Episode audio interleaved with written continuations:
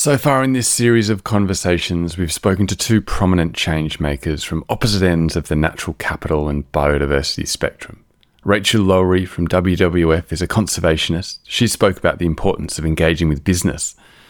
And Tony Goldner, through his work at the helm of the TNFD, is changing the way companies disclose nature risk. But today, in our third conversation, we're approaching the topic of investing in biodiversity by speaking to Nigel Sharp. He's a farmer, but he's also a businessman and a fund manager. And over the past two decades, he's been a pioneer in the business of biodiversity. And that's what we're all about here on the Good Future podcast. I'm your host, John Treadgold, and I'm asking the big questions about the business of sustainability, the new economy, and how your spending and investment decisions can have an impact. Nigel is a pioneer in this space. The Tiverton investment vehicle has developed a whole range of agricultural projects on land holdings all over Australia, and all with the regeneration of biodiversity at their core. But that's not all. He's seeded the Dragonfly Venture Fund to support early stage climate tech and regen ag startups, and he founded the Odonata Foundation, an environmental charity working to save species from extinction. He's a busy man and he's endlessly interesting to talk to. He has an opinion on everything, and he's always got new ideas for innovative business models and new frontiers to better utilise and conserve our most valuable asset, our environment. Now, before we dive into the episode, I want to say a big thank you to the sponsor of this series, and that's GreenCollar. Green Collar is a developer and innovator of environmental market solutions. They recognise the power of putting a financial value on nature as an incentive to drive sustainable land management, cleaning up our waterways, and avoiding further loss of biodiversity and animal species. Since launching more than a decade ago, the company has become Australia's largest developer of nature based carbon credit projects, and they're pushing the market forward with schemes like reef credits, which target improved water quality at the Great Barrier Reef. And their latest innovation is NaturePlus, a new form of biodiversity credits that aim to protect and restore ecosystems around the world. They're measuring biodiversity outcomes on the ground with a scientifically rigorous and verifiable methodology that puts a value on natural capital to enable investment in the conservation of high value ecosystems. Reach out to the team at greencollar.com.au to find out more. All right, let's get into today's episode. You can find all the show notes and links on the website at johntreadgold.com. And you can also sign up to the newsletter to get notifications on the latest podcast episodes, as well as all the insights about the evolution of impact investing. And now to the episode my conversation with Nigel Sharp. Here we go.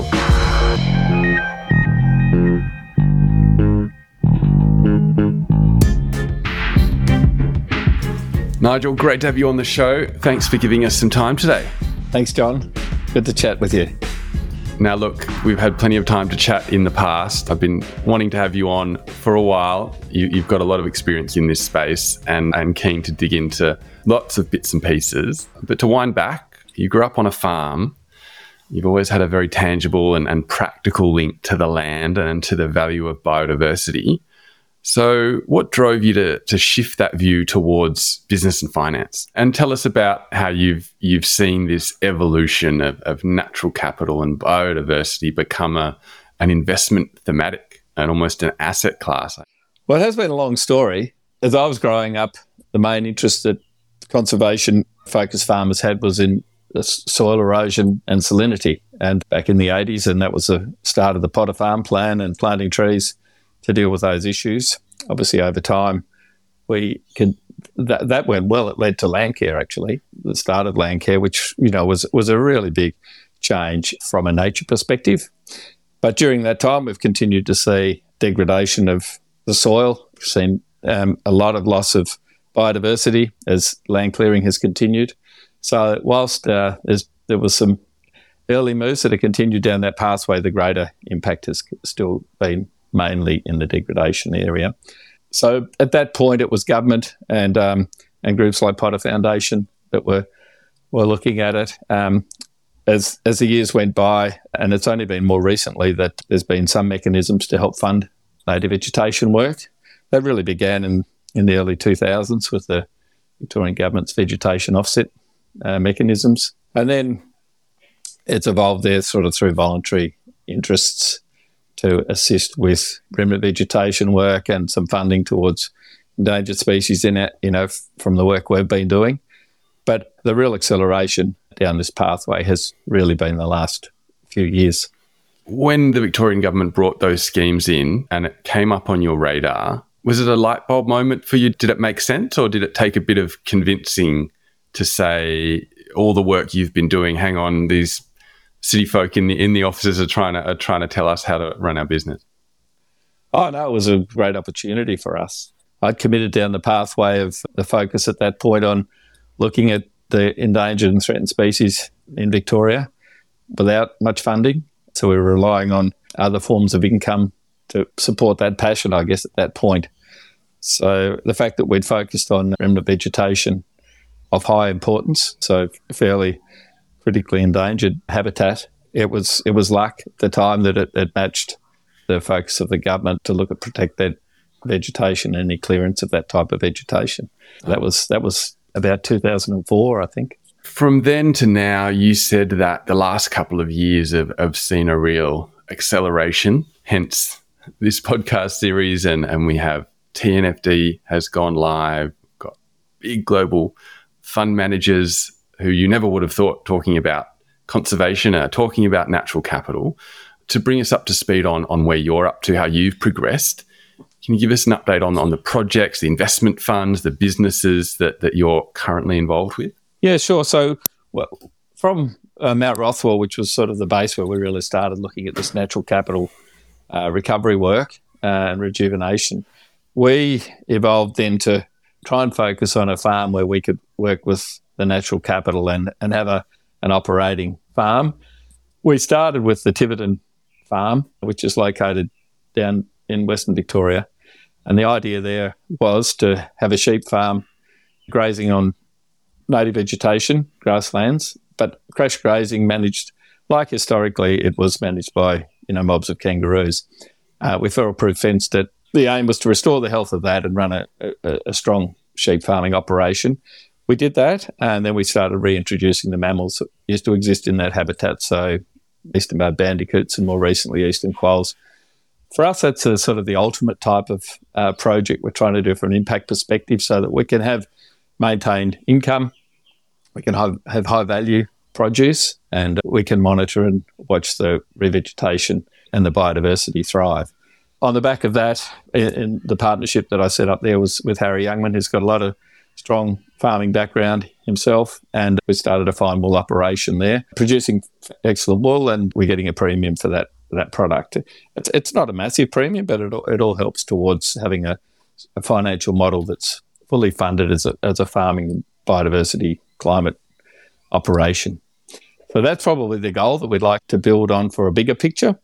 On the back of that, we looked at then saying, how do we look at doing a larger farm? So Tiverton's, Tiverton's about 1,200 hectares. So we then got investors together and bought a larger property, 5,000 hectares, with a view to master planning it for these type of sustainable farming outcomes, but not just grazing in this instance. We were entering the cropping territory uh, and remnant corridor connection as well.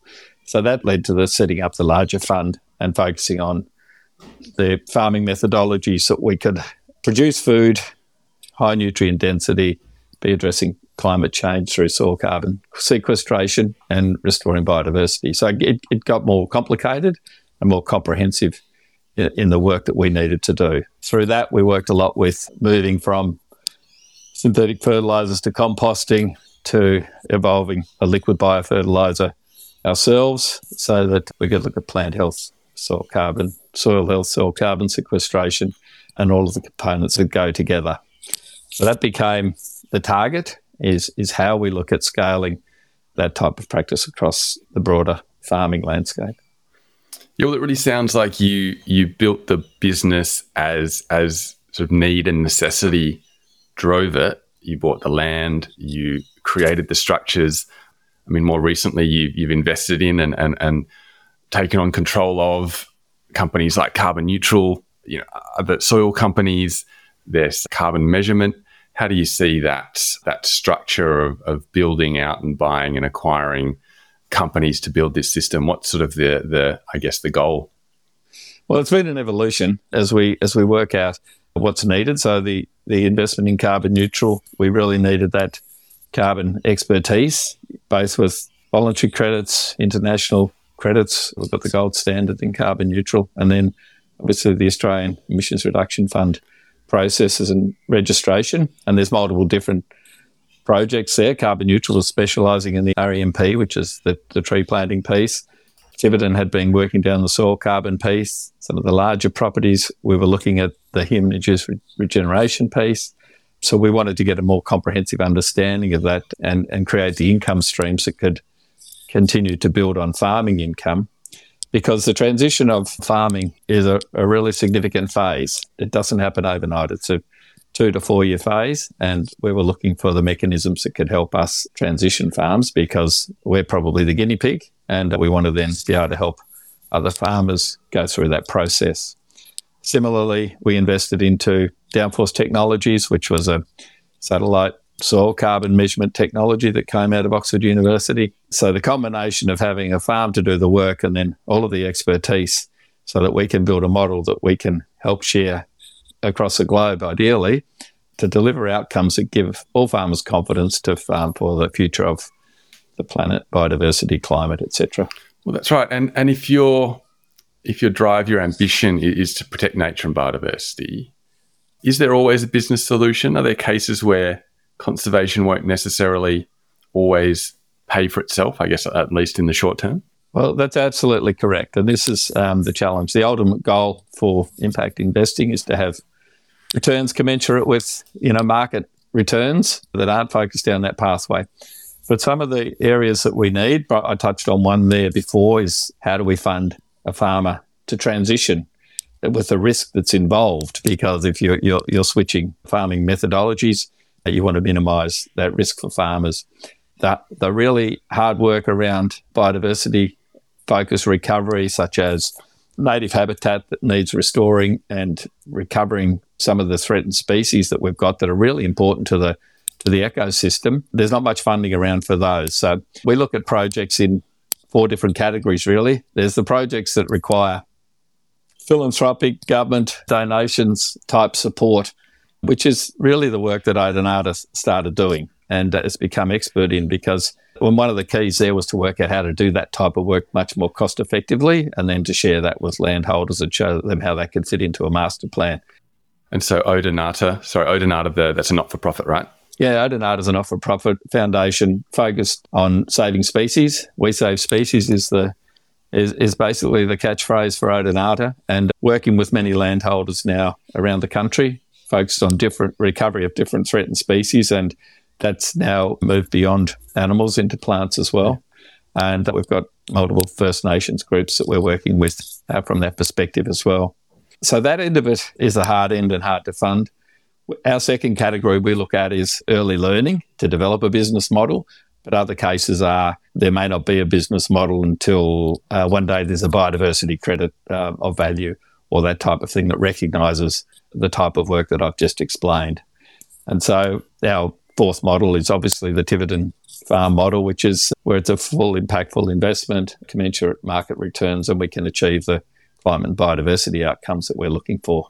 Okay. And so talking through, you mentioned categories two and three there, using what impact investors will often call concessional returns, really impact first, may be willing to see financial returns shift up and down, but they really want to focus on that that early nurturing the business model.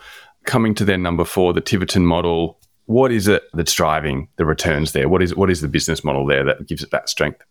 Well, that's very much a full farming operation, but we've been able to design it in the early phases so that we can get the biodiversity outcomes and the soil carbon sequestration outcomes as part of the plan. And a lot is in the master planning of the project to get to that point where we can be confident of the returns that are required.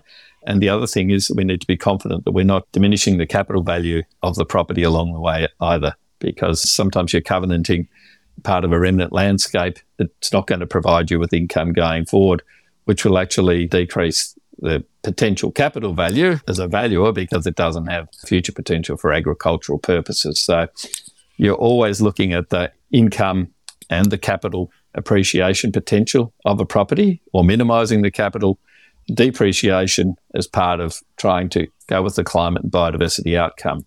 And that was really where our measurement model called the Seven Cs got established some years ago so that we could be contemplating all of the issues that I've just described. Yeah, you mentioned the seven C's there. I'll come to that when we talk um, about impact measurement, one of my favorite topics, uh, a little bit later on. But sticking with this business model, I imagine carbon credits are, are there um, as part of it. And, and it's interesting the way the language now rolls with carbon reduction and biodiversity. And we have maturing carbon credit markets, but biodiversity is slowly coming into the language. I know you worked with Sentient on their biodiverse carbon fund. How how is that integration happening and, and what's the balance with then standalone biodiverse offsets, biodiversity offsets? So probably we need to look at the international market from that perspective, but it's a carbon neutral. We've got the uh, gold standard accreditation for a carbon credit.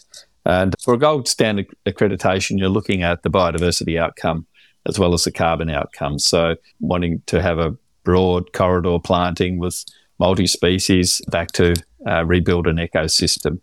And I think at the moment, the main market for carbon and the way we look at carbon credits is what is the total picture that we're delivering by establishing a carbon project. So we like to see a carbon project that's got very strong biodiversity outcomes. We've got carbon projects as well with First Nations partnerships as well, and we really like those projects, uh, which I can take you through also. From a soil carbon perspective, you know, 50% of the world's biodiversity is in the soil, so uh, rejuvenating our soils is going to do a lot for the broader biodiversity, even if you're maintaining a farming operation there. Farming that way for, for soil carbon, you reduce the need for your herbicides and pesticides. The insect populations, invertebrate populations do well, hence it spreads up the up the ecosystem chain. So all of these carbon projects can be master planned to have a maximum effect beyond carbon drawdown.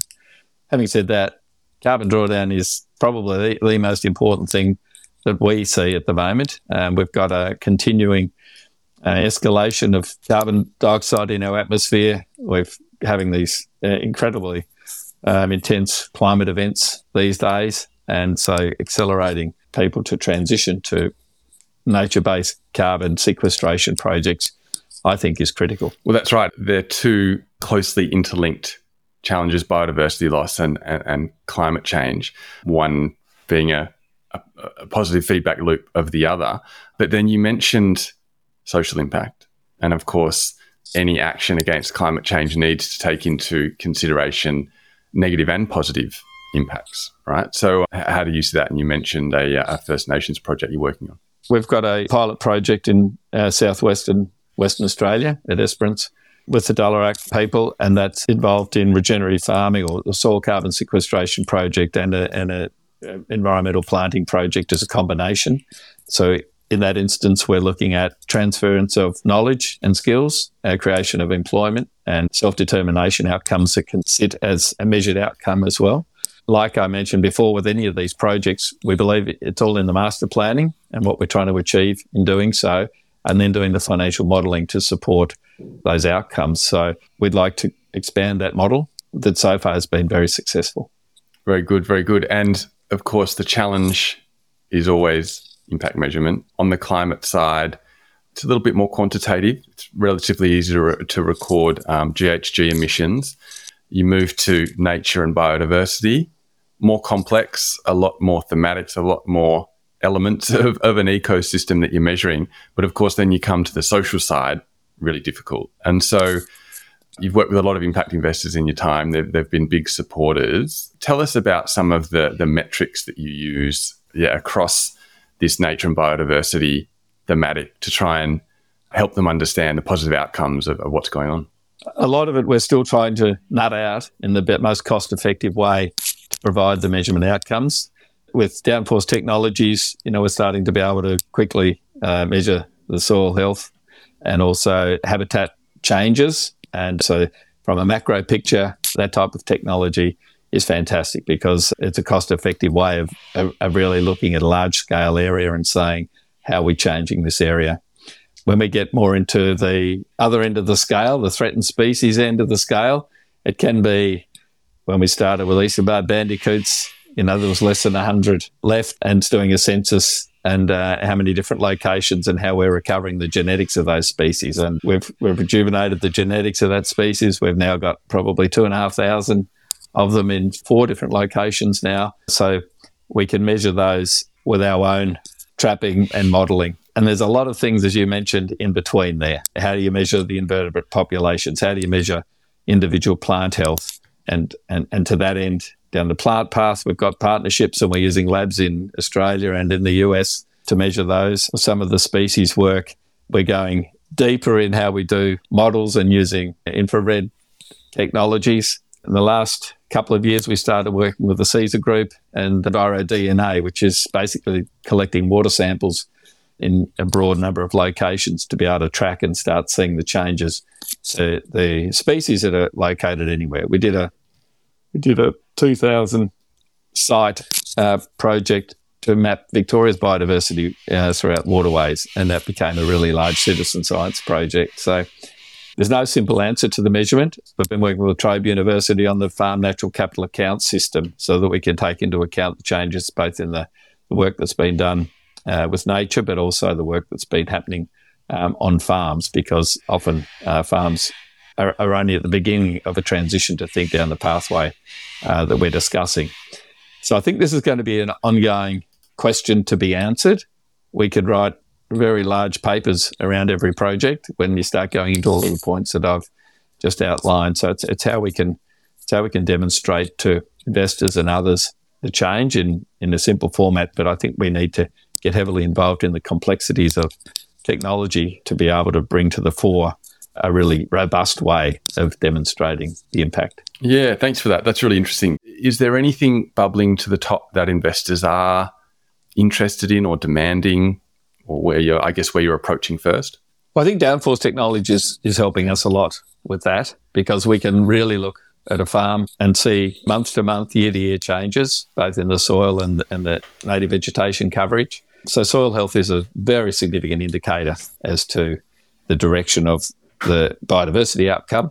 And also by, by being able to look at the satellite imaging on a very regular basis. If you're master planning and, and, and, putting corridors back into your farms, you can see those emerging as, as they're fenced or then they're planted and they start growing. So that's a great indicator. Like if I was trying to do something simple with our farms, it's a downforce technology report and then a report on the species work that we're doing and some eDNA tests in the local waterways around that farm to see what else is changing. And between those, we can give a a very confident summary of change. But what I want to do is keep diving deeper into each of the details around those components. I'm keen to pull it back a bit, have a bit more of a macro view, a bit more of a market view. Uh, in your mind, what are some benefits? What are some opportunities in Australia? I guess some key assets or sort of investment strategies that, that have really good potential in Australia specifically. We've got a lot of agricultural land that's, that's being really badly looked after. We've got deserts, we've got a huge coastline, mangroves.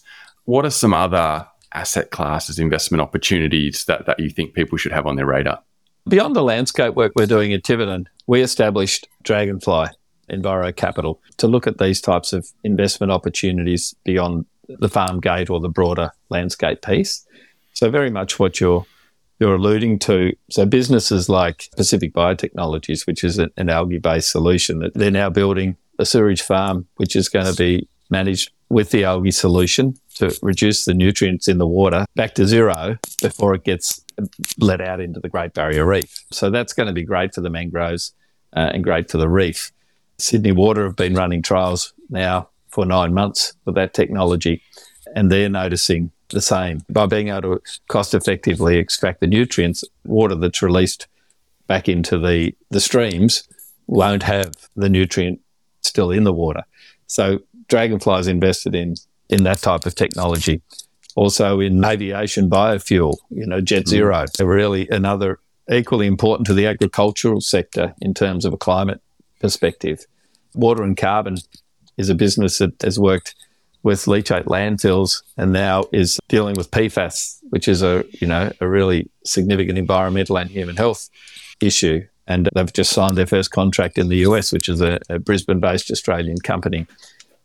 Dragonfly's focus is everything that can come up with an environmental solution beyond what we're doing in the landscape.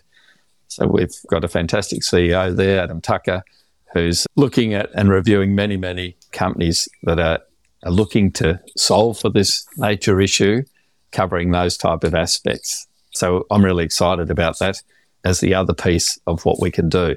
We're also looking at, you know, property, for example, in the urban sense and how that's done biodiversity sensitively in design and delivery and from a climate perspective and heat mapping perspective. So the, the mandate behind Dragonfly and Enviro Capital is to be able to look at all of those types of investments beyond what Tiverton's doing from a landscape.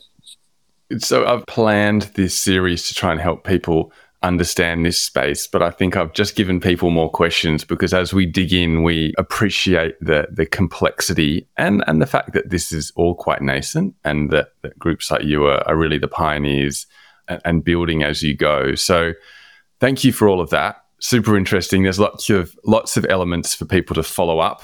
And just to reiterate, the the Tiverton Ag Fund is there.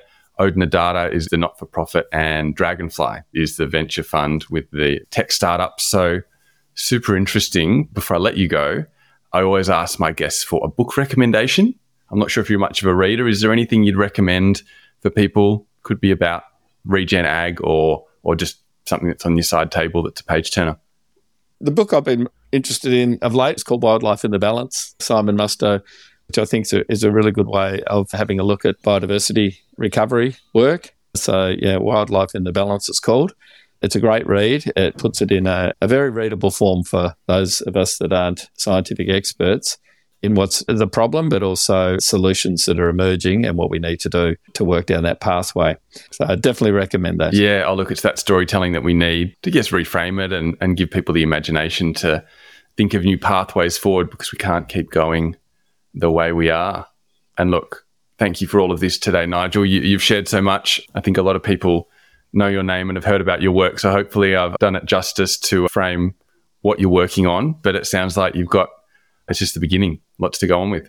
There's a lot to do. There's a lot to learn. We we hope to keep evolving our work and really appreciate you taking the time to talk to me, John, so that we can all explore and compare notes. And it's a shared journey for a lot of us to come up with solutions and ways forward that give us sustainable behavior change and sustainable prosperity, which I think is, is sort of the ultimate goal of the whole impact investing community. That's it. That's it. And just one part of a series, uh, this conversation today. So we've had a couple previously and there's a few more to come. So yeah, just trying to put the different puzzle pieces together. So yeah, lots of content out there for people. So look, I'll leave it there. Thank you, Nigel. Appreciate it. Thanks, John. See you later.